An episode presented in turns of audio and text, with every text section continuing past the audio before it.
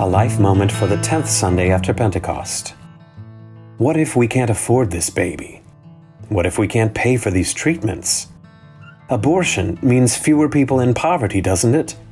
Assisted suicide leads to less stress on limited resources, right? The gospel dissolves these and all other panics in sweet promises.